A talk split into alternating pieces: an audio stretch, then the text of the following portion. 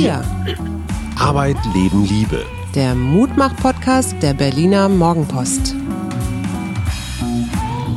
Jo, und da sind wir wieder mit einer super tollen Wochenendfolge. Wir haben uns überlegt, wir machen uns mal Gedanken über das Thema Ende. Weil Licht am Ende des Tunnels, irgendwann muss doch mal diese Pandemie vorbei sein. Und die entscheidende Frage ist das, was wir für das Ende halten oder erhoffen. Ist es das wirklich schon? Dazu hat Professor Drosten im aktuellen Spiegel ganz viel gesagt. Was fällt dir zu Ende ein, Schiri? Am Ende wird alles gut und wenn es noch nicht gut ist, dann ist es noch nicht das Ende. Moment, Oscar Wilde? Genau. Oh, ich hätte fast Erich Kästner gesagt. Was mir dazu einfällt, ist das hier. Nur immer rot, das muss nicht sein. Das ist Stefan Remmler. Und ehe er weiß, wie ihm geschieht, singt er das alte Lied. Und jetzt geht's los. Alles hat ein Ende, nur die Wurst hat zwei. Ich gestehe, ich hab schwer überlegt, ob ich nicht vielleicht doch The Doors, this is the end. Erstmal herzlich willkommen, hallo, hier sind wir, der Mutmach-Podcast der Herzen Berliner Morgenpost. Mein Name ist Hajo Schumacher, mir gegenüber sitzt Suse.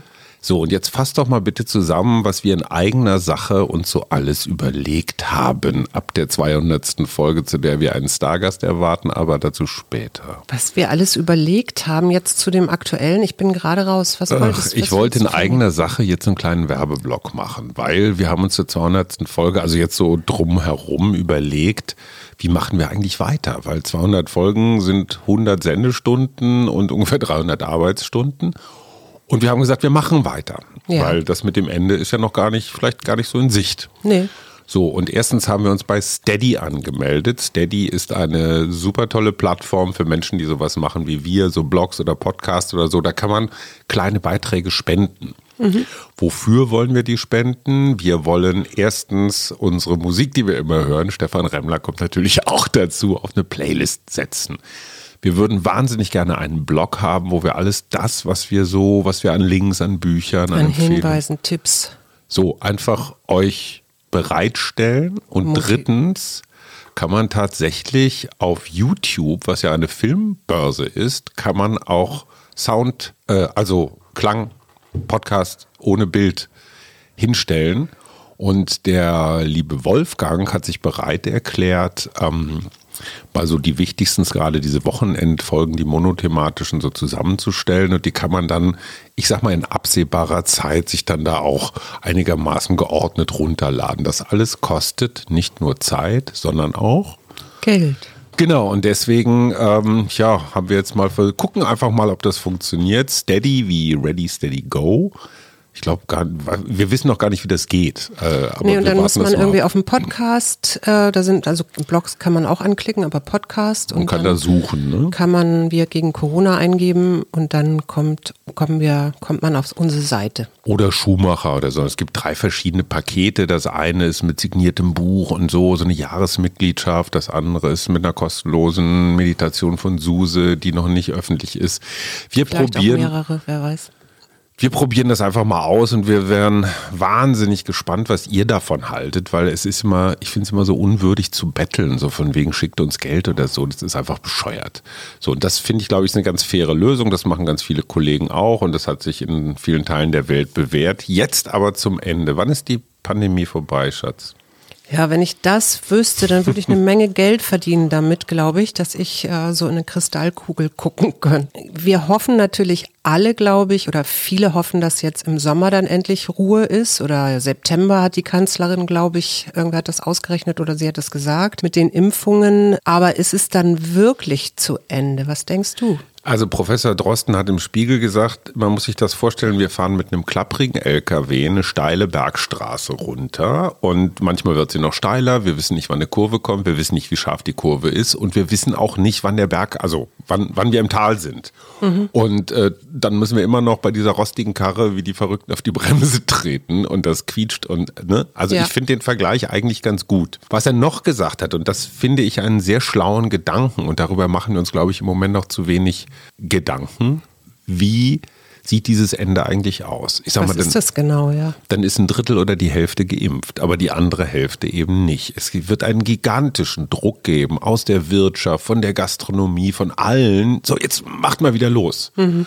Und Drosten sagt, dann kann es gut sein, dass wir auf einmal, wenn so der Korken aus der Flasche ist und alle Leute auf einmal Party machen und rumknutschen und weiß der Geier was, dann könnte es sein, dass wir eine dritte Welle erleben. Mhm. Und das mitten im Sommer idealerweise noch, mit der wir überhaupt nicht rechnen. Ja, vor allen Dingen auch, weil das gute Virus ja auch mutiert, so wie das Viren machen. Ne? So, sagt er auch so, B1.1.7 ist halt auch eine Bitch, um es mal auf Jugenddeutsch zu sagen. Du weißt halt nicht, wie das Biest, und du weißt ja nicht, ob da nicht noch eins kommt. Ja, ne? Ja, eben. Und ob das dann nicht wieder ganz anders ansteckend ist und der Impfstoff gar nicht mehr hilft und.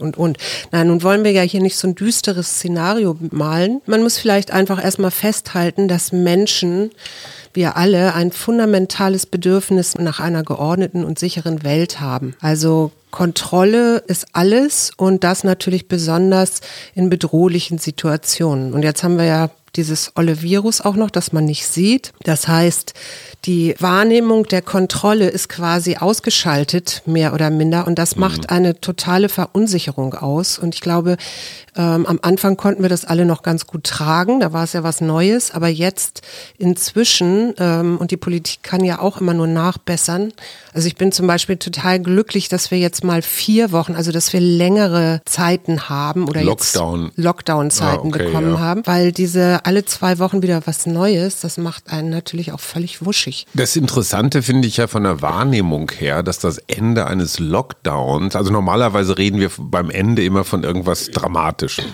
Also Ende einer Beziehung, Ende eines Lebens, Ende eines Arbeitsverhältnisses. Bei dieser Pandemie ist es ja genau umgekehrt. Ja, es ist ja eher eine Wiedergeburt. Also es ist ja auch gleichzeitig wieder so ein Anfang. Ja. Ne, und das Ende ist eigentlich gar nicht schlimm. Also deinen Tod sehnst du jetzt nicht so herbei, aber das Ende der Pandemie sehnst du herbei. Insofern ist das eigentlich so ein, ich habe das Gefühl, wir sitzen in so einer Fruchtblase und wollen da jetzt mal wieder raus ans Licht und an die Sonne. Ich finde das psychologisch schwierig. Ja, ich möchte nochmal zurück auf diese Unsicherheit, diese gefühlte, also unsere persönliche Kontrolle, ne? Wie wir das wahrnehmen. Und da unterscheiden sich Menschen eben. Es gibt die einen, die relativ entspannt sind und das alles so auf sich zukommen lassen. Es gibt aber eben auch die anderen, die ganz starke Angstgefühle haben und sich dann extrem damit beschäftigen, weil sie im Grunde kontrollieren wollen, falls da irgendetwas kommt, dass sie dann wissen, wie sie reagieren. Und im ganz übertriebenen Maße hast du dann Panikattacken oder Panikstörungen, Angststörungen, sowas. Was ich ja auch sehr spannend finde, ist, dass das Ende motiviert ja immer. Ne? Es gibt ja diese Fantasien so, wäre doch toll, wenn wir lebenslänglich leben würden, wenn wir ewig leben würden. Wir haben das ja in dieser Netflix-Serie Dark gesehen, wenn die Leute in so einer Endlosschleife drin sind. Ne? Also immer und immer wieder dasselbe erleben. Ewiges Leben ist so ein Versprechen der Kirche, aber eigentlich würde uns das nicht so richtig toll motivieren. Nee, aber ich glaube, die Kirche hat das auch anders gemeint. Das ist die Belohnung. Ne? Ja, aber die Belohnung ist ja nicht unbedingt auf der Erde dann, also oder auf der Welt. Völlig klar, aber diese Idee so, du musst nicht sterben. Ich glaube, der Tod ist, so brutal er natürlich für den Betreffenden und für seine Angehörigen, ist aber ein unfassbarer Motivator. Das will ich noch geregelt kriegen oder ich möchte was hinterlassen. Also diese Abgeschlossenheit führt doch dazu, dass wir in einer Lebensspanne, von der wir nicht mal wissen, wie lange sie ist, möglichst viel erreichen wollen. Also insofern hat jedes Ende, hat auch dieses, schafft Energie auf eine Art. Und jedem Ende wohnt ein neuer Anfang. Zauber? Stimmt, das ist der Zauber. Gedichtexpertin Suse, heute Heine. Nein. Egal. Das, worum es, glaube ich, auch geht, ist, dass wir eben auch so verschiedene Gefühle uns beschäftigen, von vielleicht Trauer, dass bestimmte Möglichkeiten im letzten Jahr nicht oder Dinge nicht stattfinden konnten, wie Reisen. Vielleicht sind wir auch gerade wütend, weil das jetzt endlich mal aufhören soll, aber vielleicht auch dankbar. Also es gibt, glaube ich, so einen Emotionswust auch gerade. Und da hilft eigentlich ganz gut so eine Emotionsdifferenzierung. Das ist eine wertvolle Fähigkeit, die uns helfen kann, ein Gefühl zu verstehen und eben auch zu verstehen, wir haben zwar Gefühle, aber wir sind nicht unsere Gefühle. Mhm. Und diese Gefühle aufmerksam wahrzunehmen, also ihnen Raum zu geben und zu sagen, jawohl, es ist okay, traurig zu sein, weil die Situation gerade so ist, und es einfach auch anzunehmen und in diese innere Erlaubnis zu gehen, das darf so sein und ich darf auch so sein und ich darf auch gestresst sein, weil ey, hallo, wir kommen ja aus einer Zeit, bevor die Pandemie anfing, wo wir auch, wo Stress auch eine große Rolle gespielt hat, sowieso schon, ne, im Leben der Menschen. Und ich glaube, das ist genau der Punkt, warum das jetzt mit diesem unübersichtlichen, wann ist es zu Ende, mit diesen ganzen Fragen eben für viele Menschen auch stressig ist. Also mal abgesehen von den Bedingungen, die sich vielleicht auch verschärft haben, weil ich zu Hause arbeiten muss, weil ich kleine Kinder habe, die zu Hause sind, oder Schüler betreuen muss, die Partner mir auf den Senkel geht. Oder der Partner mir auf den Senkel geht. Aber Gott sei Dank nehmen wir das ja nicht alle so wahr. Aber ganz kurz, da muss ich mal, brauche ich jetzt echt mal eine betroffenen Frage von mir selber. Du sagst, ich soll meine Gefühle zulassen. Mhm. Wenn ich traurig bin oder gestresst, ab welcher Zeitspanne wird es bedenklich? Na, es fängt in dem Moment an, bedenklich zu werden, wenn wir anfangen, darüber nachzugrübeln. Also wenn wir die Gefühle einfach so zulassen und ihnen einfach wirklich so eine innere Erlaubnis geben, so einen Raum geben und sie einfach spüren, dann verändern sie sich schon durch die Aufmerksamkeit. Wenn ich jetzt aber dabei anfange mit Gedanken, warum habe ich das jetzt, wo kommt das her, dann rede ich mich in so eine Negativspirale rein und dann halte ich letztendlich an dem Gefühl auch fest. Da hilft nur noch ein Mutmach-Podcast eigentlich. Naja, da hilft dann auch immer wieder zu vertrauen oder so eine innere Haltung zu finden, dazu zu sagen, okay, die sind jetzt im Moment so, aber das vergeht auch wieder. Mhm. Ja, also ich meine, kein Mensch kann, jetzt mal positiv gesprochen, sein Leben lang glücklich sein. Nee, das ist sowieso so ein Konzept, das macht mir Angst. Ja, eben, das geht aber auch gar nicht. Ne? Okay. Mhm. Und wenn man das realisiert und dann sagt, okay, es kann auch kein Mensch sein Leben lang traurig sein. Mhm. So. Und es geht mir ja nicht alleine so, sondern es geht ganz, ganz vielen anderen Menschen genauso. Dann wird vielleicht ein Schuh draus. Und was immer ganz gut hilft, ist die Selbstwirksamkeit. Nämlich, wenn ich mit mir selber vielleicht gerade nicht klarkomme, dann nicht bei mir zu bleiben und mich um mich selbst zu drehen, sondern dann vielleicht gerade rauszugehen und zu gucken, wo kann ich denn jemandem anders helfen? Mhm. Weil dadurch bin ich wieder im Handeln und letztendlich auch in der Selbstwirksamkeit. Mhm.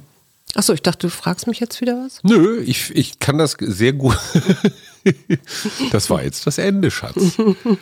Aber was ich daran so problematisch finde, ist, wird es diesen einen Moment geben, wo Angela Merkel oder Armin Laschet oder Annalena Baerbock oder wer immer dann Kanzler oder Kanzlerin ist. Also in diesem Herbst werden die irgendwo auf so einer geschmückten Bühne mitten in Berlin stehen mit so Rasseln und Pompons und alles und sagen, jetzt ist die Pandemie zu Ende. Ja, das ist gut, dass du das sagst, weil ich wollte dich nämlich schon fragen, was bedeutet das für dich, Corona ist vorbei? Ich glaube, das ist der falsche Gedanke. Mhm.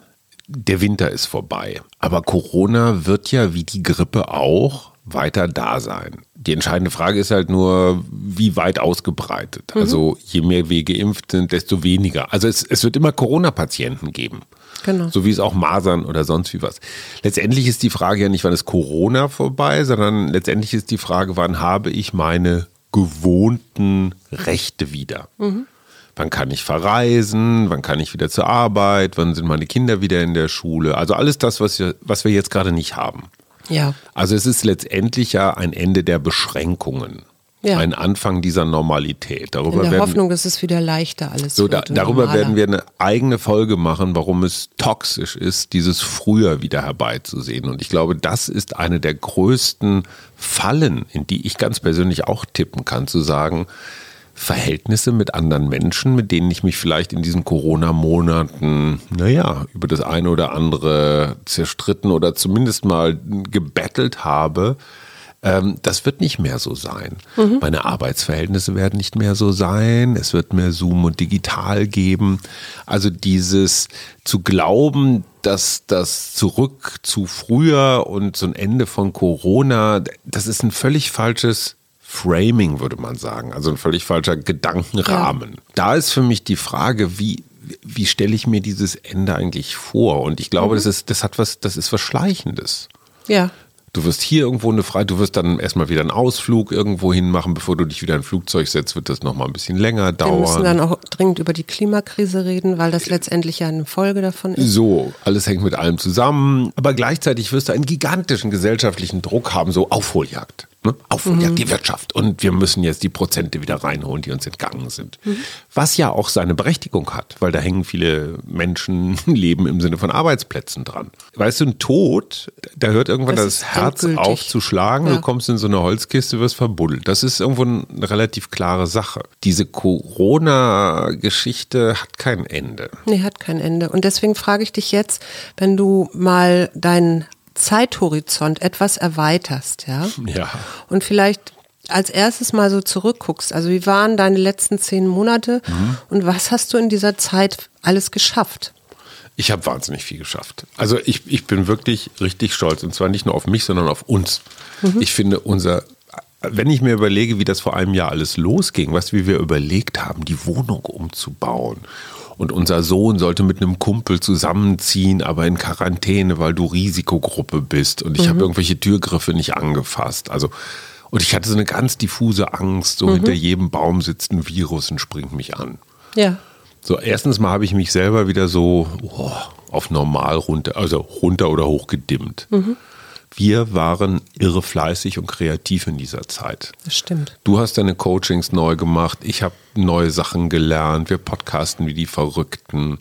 Ich habe wahnsinnig viel gelesen. Es war überhaupt keine verlorene Zeit in dem Sinne. Und jetzt frage ich dich, welche neuen Fähigkeiten hast du entwickelt in dieser Zeit? Dich zu ertragen. Das tust du ja schon länger. Ja, aber wir haben uns schon echt viel auf der Pelle gesessen. Ja, aber das ging eigentlich ganz gut, fand ich. Also mir fällt zum Beispiel ein, eben diesen Podcast zu machen, ist eine neue Fähigkeit. Absolut. Oder mit Zoom jetzt online zu coachen, ist eine neue Fähigkeit. Oder auch zu bemerken, hey, ich kann auch in der Krise und auch wenn ich jetzt, ich sag mal, beschnitten werde in meinem Freiraum, auch damit kann ich umgehen, ja, und habe Ressourcen oder kann mir Sachen suchen, die mir gut tun und wo ich merke, okay, damit kann ich mich stärken. Das wäre nämlich jetzt meine nächste Frage, wo bist du stärker geworden? Das ist ein ganz guter Punkt, Gelassenheit. Mhm. Ich glaube, wir werden in 10, 20, 30 Jahren, wenn nicht noch irgendwas ganz Dramatisches dazwischen kommt, aber werden wir so ein bisschen so die Corona-Helden sein. Wir haben das überlebt. Mhm. Gut, also die Todeszahlen sind jetzt nicht so dramatisch wie früher bei der Pest oder so, dass nur einer von zwei durchkam.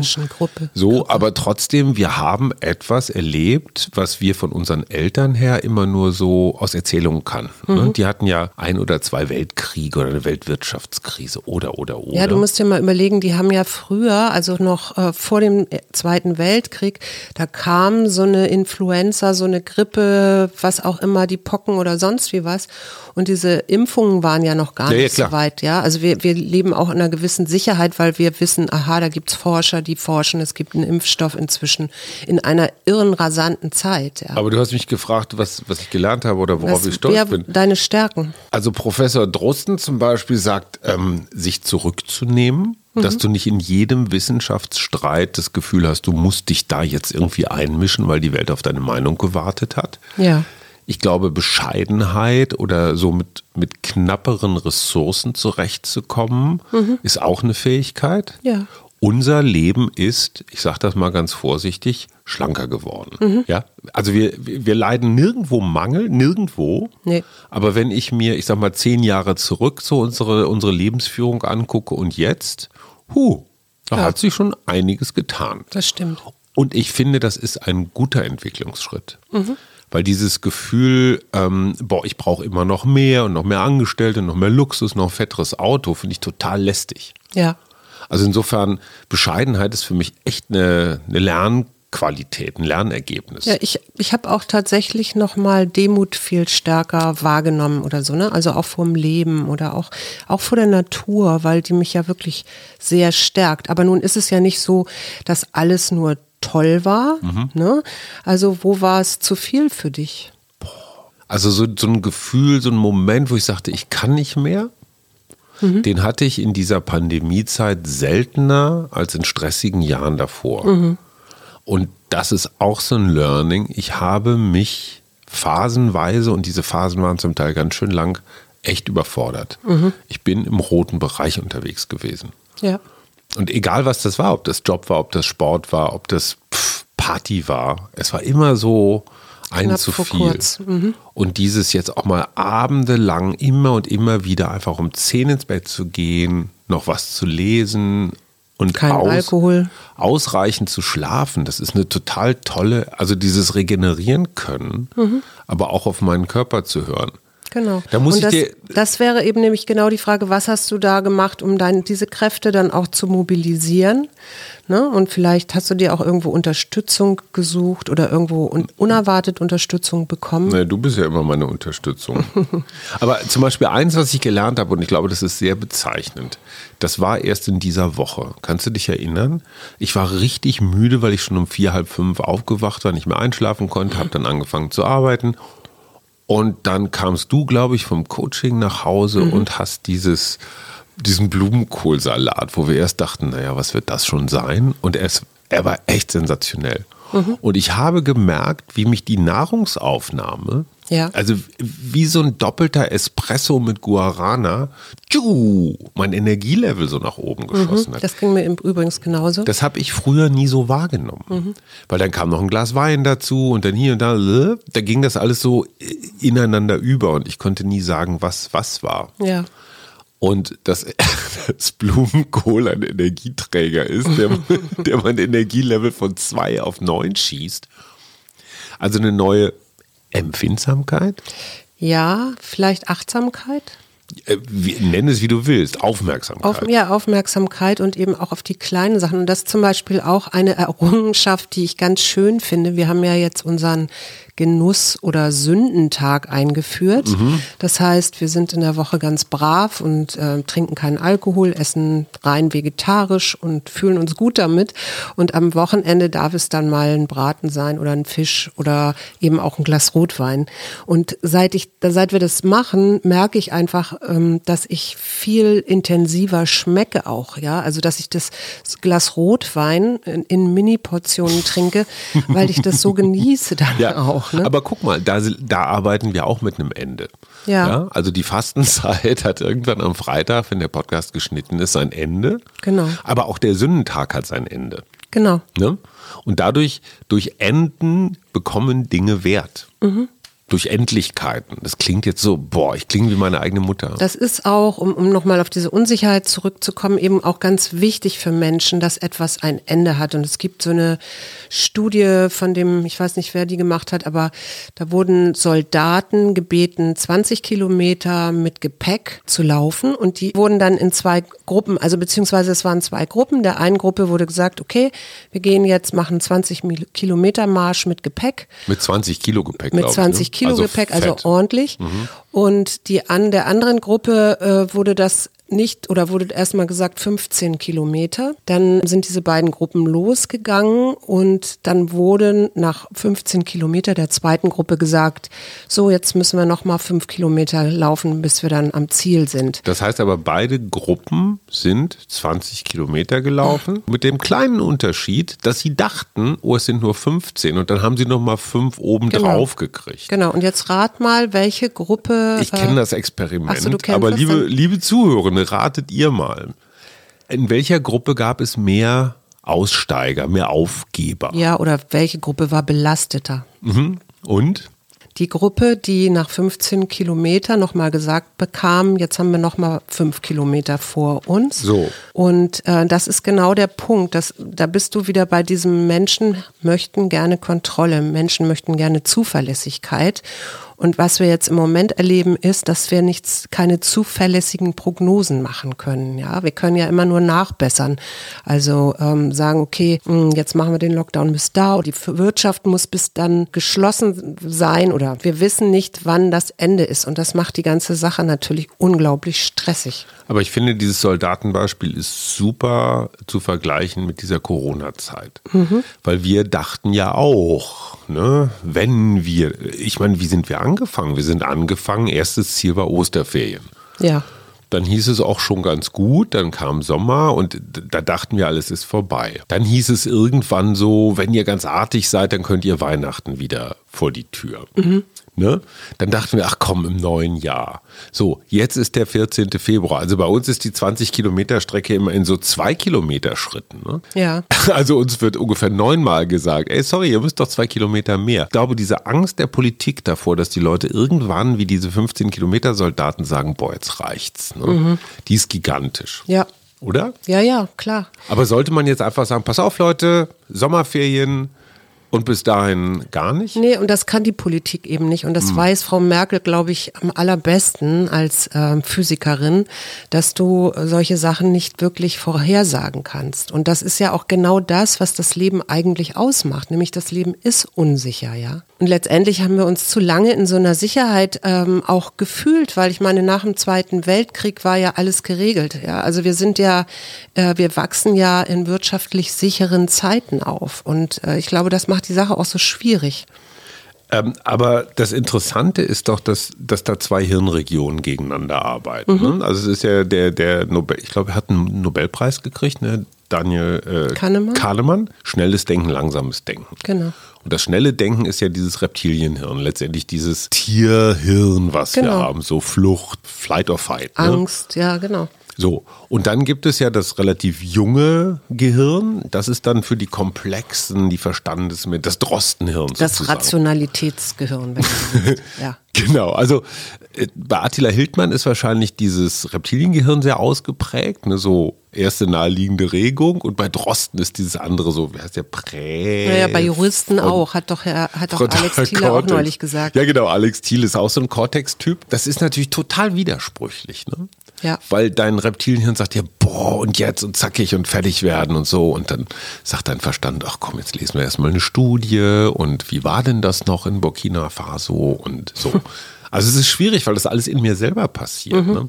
Was sagt jetzt die Psychologin, wie kriege ich das zusammen? Wie du das zusammenkriegst, naja, da gibt es ja verschiedene Möglichkeiten und sicherlich eins ist zu verstehen, dass wir uns da nicht nur gedanklich mit einer auseinandersetzen können, sondern dass wir das emotional eben auch durchleben, ja, und dass wir uns wirklich vielleicht Auszeiten verordnen, ja, also wenn das war ganz am Anfang auch ein Tipp in der ersten Lockdown-Zeit, zu sagen, beschäftige dich nicht permanent mit Corona und Nachrichten und so weiter. Ich meine, das ist ja in den Medien seit 10 Monaten, ja. Oh ja, und das hat den Medien sehr geholfen, ne? Sondern, die Auflagen sind gestiegen.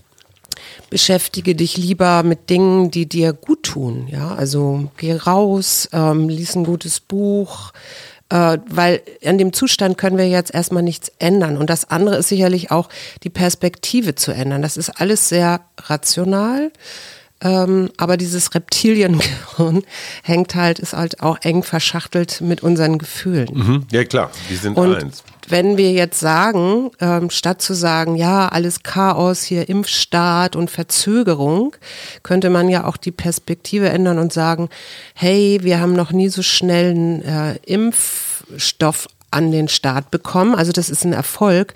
Zum Beispiel bei der spanischen Grippe gab es keinen Impfstoff. Da sind die Leute mal eben so wie die Fliegen gestorben, ja. Und Ranga Yogeshwar hat ja bei uns im Podcast gesagt, hey, was sind wir für glückliche Zeitgenossen, dass wir in dieser Ära leben dürfen, wo die ganze Welt zusammenarbeitet und Rekordzeit braucht für den Impfstoff und so. Also man kann es total positiv sehen. Ja.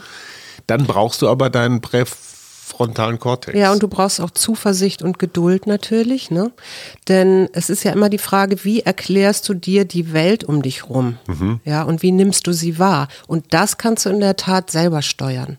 Also du kannst, wie gesagt, sagen, es ist ja alles Chaos.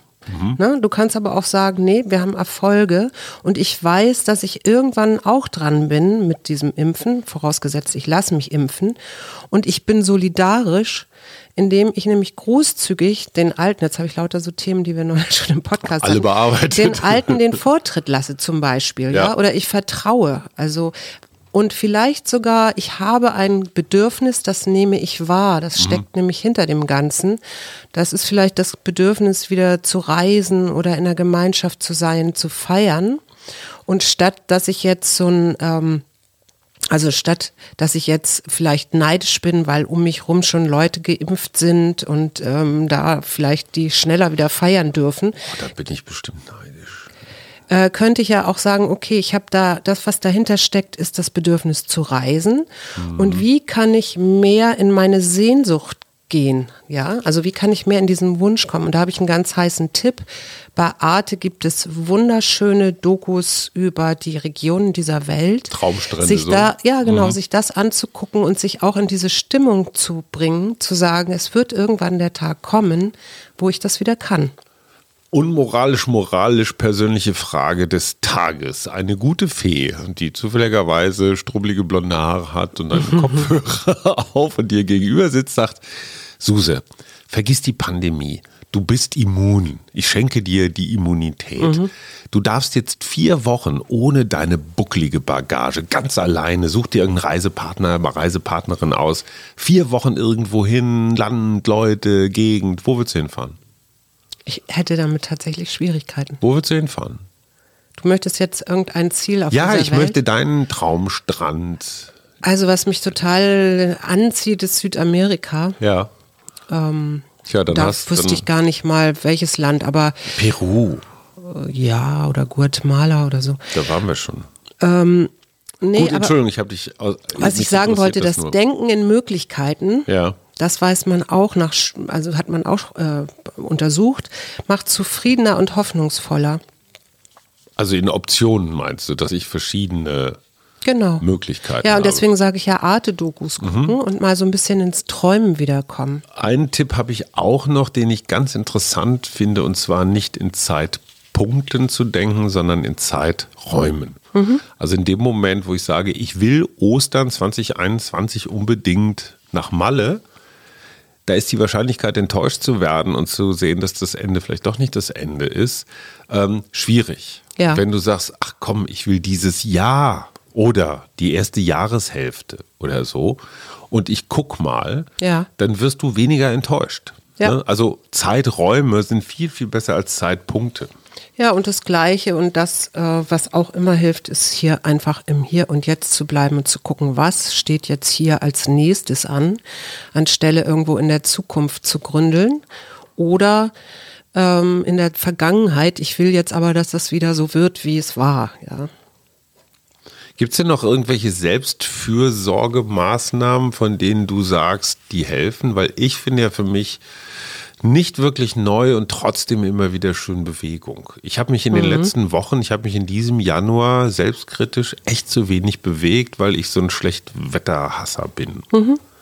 Oder eben zu gucken, was hilft auch anderen, ja? Also vielleicht mal ein bisschen weg von meinem Ich und Ego und ein bisschen zu gucken, was kann ich anderen Hilfreiches tun, weil das gleichzeitig natürlich Beziehungen vertieft. Und das wiederum stärkt positive Gefühle, ist sinnsteigernd und eben auch Selbstwirksamkeit steigert. Und darum geht es ja. Wir in so einer Unsicherheit hast ja immer das Gefühl, du kannst nichts tun. Ja? Wenn ich aber um mich herum gucke und sage so, die alte Dame oder mein Sohn oder wer auch immer braucht gerade Hilfe und da gehe ich jetzt mal hin. Oder wir haben ja zu Weihnachten da in der Gemeinde geholfen und Gemüse geschnippelt oder so, ja. Aber das ist dann sinnstiftend und dann mache ich etwas und bin nicht wie so ein Mäuschen oder Hamster in der Falle, ja. Und erwarte jetzt, was jetzt als nächstes kommt. Ne? Die Hamsterfalle. Weißt du, was mir an deinem Berufszweig manchmal echt auf die Nerven geht? Also positive Psychologie wird ja von manchen Menschen, von mir manchmal auch missverstanden als alles ist gut, alles wird gut, alles ist toll. Mhm. Und ich finde, das kann man einer alleinerziehenden Mutter, die von Mindestlohn lebt und in einer kleinen Bude sitzt, kann man echt nicht sagen, alles gut. Nee, das kann man nicht sagen, aber man kann ihr helfen, vielleicht auf ihr Leben anders zu schauen. Mhm. Ja? Und das ist ja etwas, was ich quasi in meinen Coachings auch mache, wenn Menschen eine persönliche Krise haben, zu gucken, wie kannst du das auch anders bewerten? Ja, also es gibt ja diesen Begriff des posttraumatischen Wachstums. Mhm. Also was ist daran auch positiv, dass es jetzt gerade so ist, auch wenn es gerade anstrengend ist. Und ich glaube, das Wichtigste ist, zuerst mal zu verstehen, wir sind alle gestresst. Mhm. Und aber natürlich gibt es ja zig Möglichkeiten, auch aus einem Stress rauszukommen oder ihn überhaupt wahrzunehmen und zu sagen, jawohl, und es auch zu sagen, zu akzeptieren. Ja, ich bin gerade am Anschlag. Ich merke das an meinen Kindern. Ich habe vorhin einen Anruf gekriegt oder eine WhatsApp-Nachricht von jemandem, der 3 Kinder zu Hause hat, die gerade im Homeschooling sind, alle unterschiedlicher Altersstufe, dann selber noch arbeitet. Und die Bude ist voll und dann bist du selber noch am Arbeiten. Also das ist Stress gerade. Absolut, ja. Und da ist vielleicht auch dieses schöne Wort Solidarität wieder gefragt, zu sehen, wie können wir uns da gegenseitig unterstützen, weil letztendlich sitzen wir ja alle am Ende im gleichen Boot. Trotzdem ist jetzt die Frage, wir wissen noch nicht, wie lange es dauert. Wir wissen, dass der Valentinstag wieder so eine, 12, 14, 15 Kilometer Marke ist. Wie kommt man jetzt so über diese letzte Zeit, wo du genau das, was du sagst, so die Anspannung ist ja nicht geringer geworden, die Ängste werden nicht weniger, du liest überall von irgendwelchen Firmen, die pleite gehen, so dieses klassische, die Einschläge kommen näher. Ja. Oh, das ist ja jetzt so die Charakter, ne? Das, was beim Laufen heißt, also jetzt kommt die Charakterstrecke, ne? Ja, es gibt noch etwas, was du wissen solltest, nämlich das, womit du dich gedanklich auseinandersetzt. Wenn ich mich jetzt permanent auseinandersetze mit den Firmen, die pleite gehen oder was auch immer, das bestimmt auch, wie es mir geht. Ja, also Energy goes where attention flows ist der. Das heißt, wenn ich den ganzen Tag online bin und mir Katastrophengeschichten angucke. Den Horror dieser Welt, ja, dann bist du auch selber in einem Horrorzustand. Aber jetzt nochmal eine persönliche Frage. Hat sich dein Medienkonsum in den letzten 10 Monaten verändert? Ja, aber eher wegen dem Podcast. Nee, aber trotzdem, also informierst du dich heute anders als... im Januar 2020. Ja, insofern, als dass ich wirklich so spezielle Zeiten habe, wo ich mich informiere und dann aber auch wieder zu meinen Büchern zurückkehre und so, weil letztendlich kann ich ja sowieso im Moment nichts ändern, also bis auf mein Verhalten, und das heißt, ich bin solidarisch, ich nehme Rücksicht auf andere, ich gehe nicht nötiger oder mache nicht mehr Kontakte als nötig sind, ich gehe auch nur zu bestimmten Zeiten aus dem Haus oder einkaufen oder sowas. Also ja. Ich habe für mich auf jeden Fall festgestellt, dass mein Sensationsbedürfnis deutlich weniger geworden ist. Also dieses, ich will noch irgendeine möglichst blutige oder brutale Nachricht aus einem Corona-Hotspot. Also ich will nicht ignorant sein im Sinne von, mir ist das Schicksal von Afrika oder Indien egal. Ja. Aber ich möchte schon mich selbst davor schützen. Und ich merke auch, dass ich bei manchen Kollegen und bei manchen Medien sage, Leute, es reicht. Ja. Es reicht. Ja. Man wird in Deutschland doch nochmal eine Zero-Covid-Strategie diskutieren können, ohne von irgendwelchen echt so Auftragshenkern, ja, jetzt sofort zum Totengräber des Landes erklärt zu werden. Ich finde es so eng. So engstirnig. Und ja, aber das ist auch dieses überhaupt so populistisch. Nicht? Die Bild-Zeitung macht ja jetzt auch gerade was mit unserer zweiten Virologin. Ja, Melanie Brinkmann, genau. Frau Merkel, müssen Sie sich bei Deutschland entschuldigen. Haben Sie so und so viel auf dem Gewissen? Ich frage mich, wer mehr auf dem Gewissen hat, ganz ehrlich. Also wenn man schon so moralisch daherkommt. Ja. Steven Pinker, den ich gerade lese, Aufklärung jetzt, eine unfassbar fette Schwarte, aber ein wirklich kluges Buch. Steven Pinker, glaube ich, gleich auf der ersten Seite, die ich immerhin schon gelesen habe, einen so wunderbaren Begriff. Ich musste niederknien vor Glück. Der sagte, so nutzlos wie Galgenholz. Und da muss man einmal so kurz drüber nachdenken, stimmt. Ja. Holz, ein Brett, ein Vierkantholz, das du für einen Galgen nimmst, ist total nutzlos, selbst wenn es ein tolles Holz ist, ja. Nutzlos wie Galgenholz fand ich großartig. Ich habe etwas zum Schluss, das stammt von Georg Christoph Lichtenberg, der Physiker und Philosoph im 18. Jahrhundert war. Hat der eigentlich den Stadtteil erfunden hier in Berlin? Weiß ich nicht. Ich kann freilich nicht sagen, ob es besser werden wird, wenn es anders wird. Aber so viel kann ich sagen, es muss anders werden, wenn es gut werden soll. Entschuldigung, ich habe dir da schon reingespielt. Ja, du bist ja immer so. Nein, ich bin einfach ein Techniktrottel, ich wollte was vorbereiten. Kennst du die Musik? Klar, this is the end. So, ihr Lieben, das ist tatsächlich das Ende unserer heutigen Folge. Für alle, die bis dahin durchgehalten haben, verraten wir schon mal, wir machen ein Ratespiel. Wer uns in der 200. Folge als Experte am Expertenmittwoch beehren wird, welchen Hinweis geben wir? Er hat mit Gesundheit zu tun. Das ist aber schon... Und es ist nicht Karl Lauterbach. Nee. Gut, this is the end. Bis zum nächsten Mal. Bis zum nächsten Mal. Tschüss.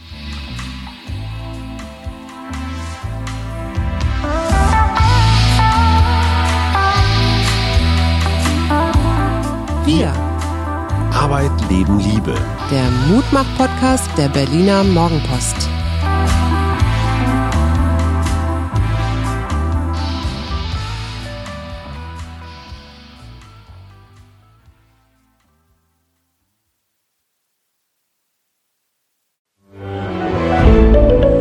Ein Podcast von Funke.